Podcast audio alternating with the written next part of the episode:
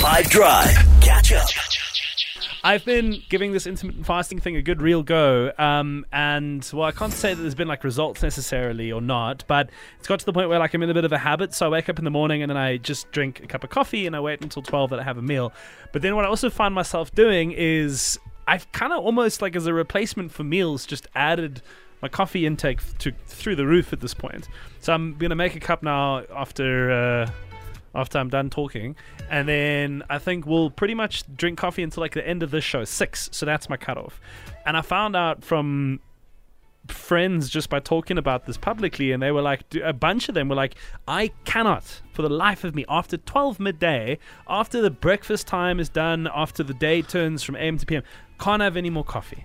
Uh, why does the coffee disappear? No, Like, man. Where does I it go? think I think it's like that they get too jittery and anxious, Really? and yeah, it's a thing, right? It used to make me shaky, uh, but because I started drinking more and more of it, uh, it doesn't anymore. So, you're yeah, fine. same as you, I, I will continue drinking it throughout the day because sometimes you get hungry but you don't have food. So you're like, okay. I can drink coffee right before bed. It doesn't bother me. I bet you there are lots of people listening to the three of us now going, "Oh, I just I didn't know that the Five Drive team was comprised of psychopaths."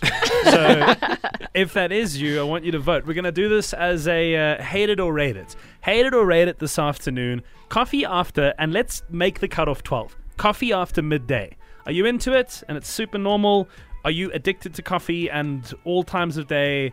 It's just as good as the other, or are you the kind of person who, anytime after 12, you hate the idea because you'd be an anxious wreck for the rest of it? 082 5151. Go ahead and tell me if you hate or rate coffee after 12. Guys, coffee. Coffee all day, coffee when I wake up, coffee before I go to bed. Coffee, coffee, coffee, coffee. I love coffee. Grams into coffee, I take.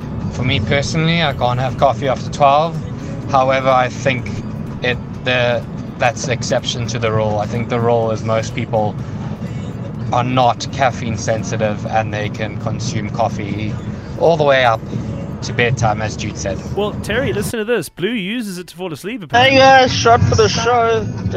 Turn this down. Um, so I mentioned earlier I have like between six and eight cups of coffee a day. Jeepers. If Coffee I up. don't have a cup of coffee right before I go to bed, I actually don't sleep well. That's so interesting. And by the way, thank you for that. If you are voice noting the show and you do turn the radio down, it's amazing. I have full confidence you're listening. Catch up from some of the best moments from the 5 Drive team by going to 5FM's catch up page on the 5FM app or 5FM.co.za.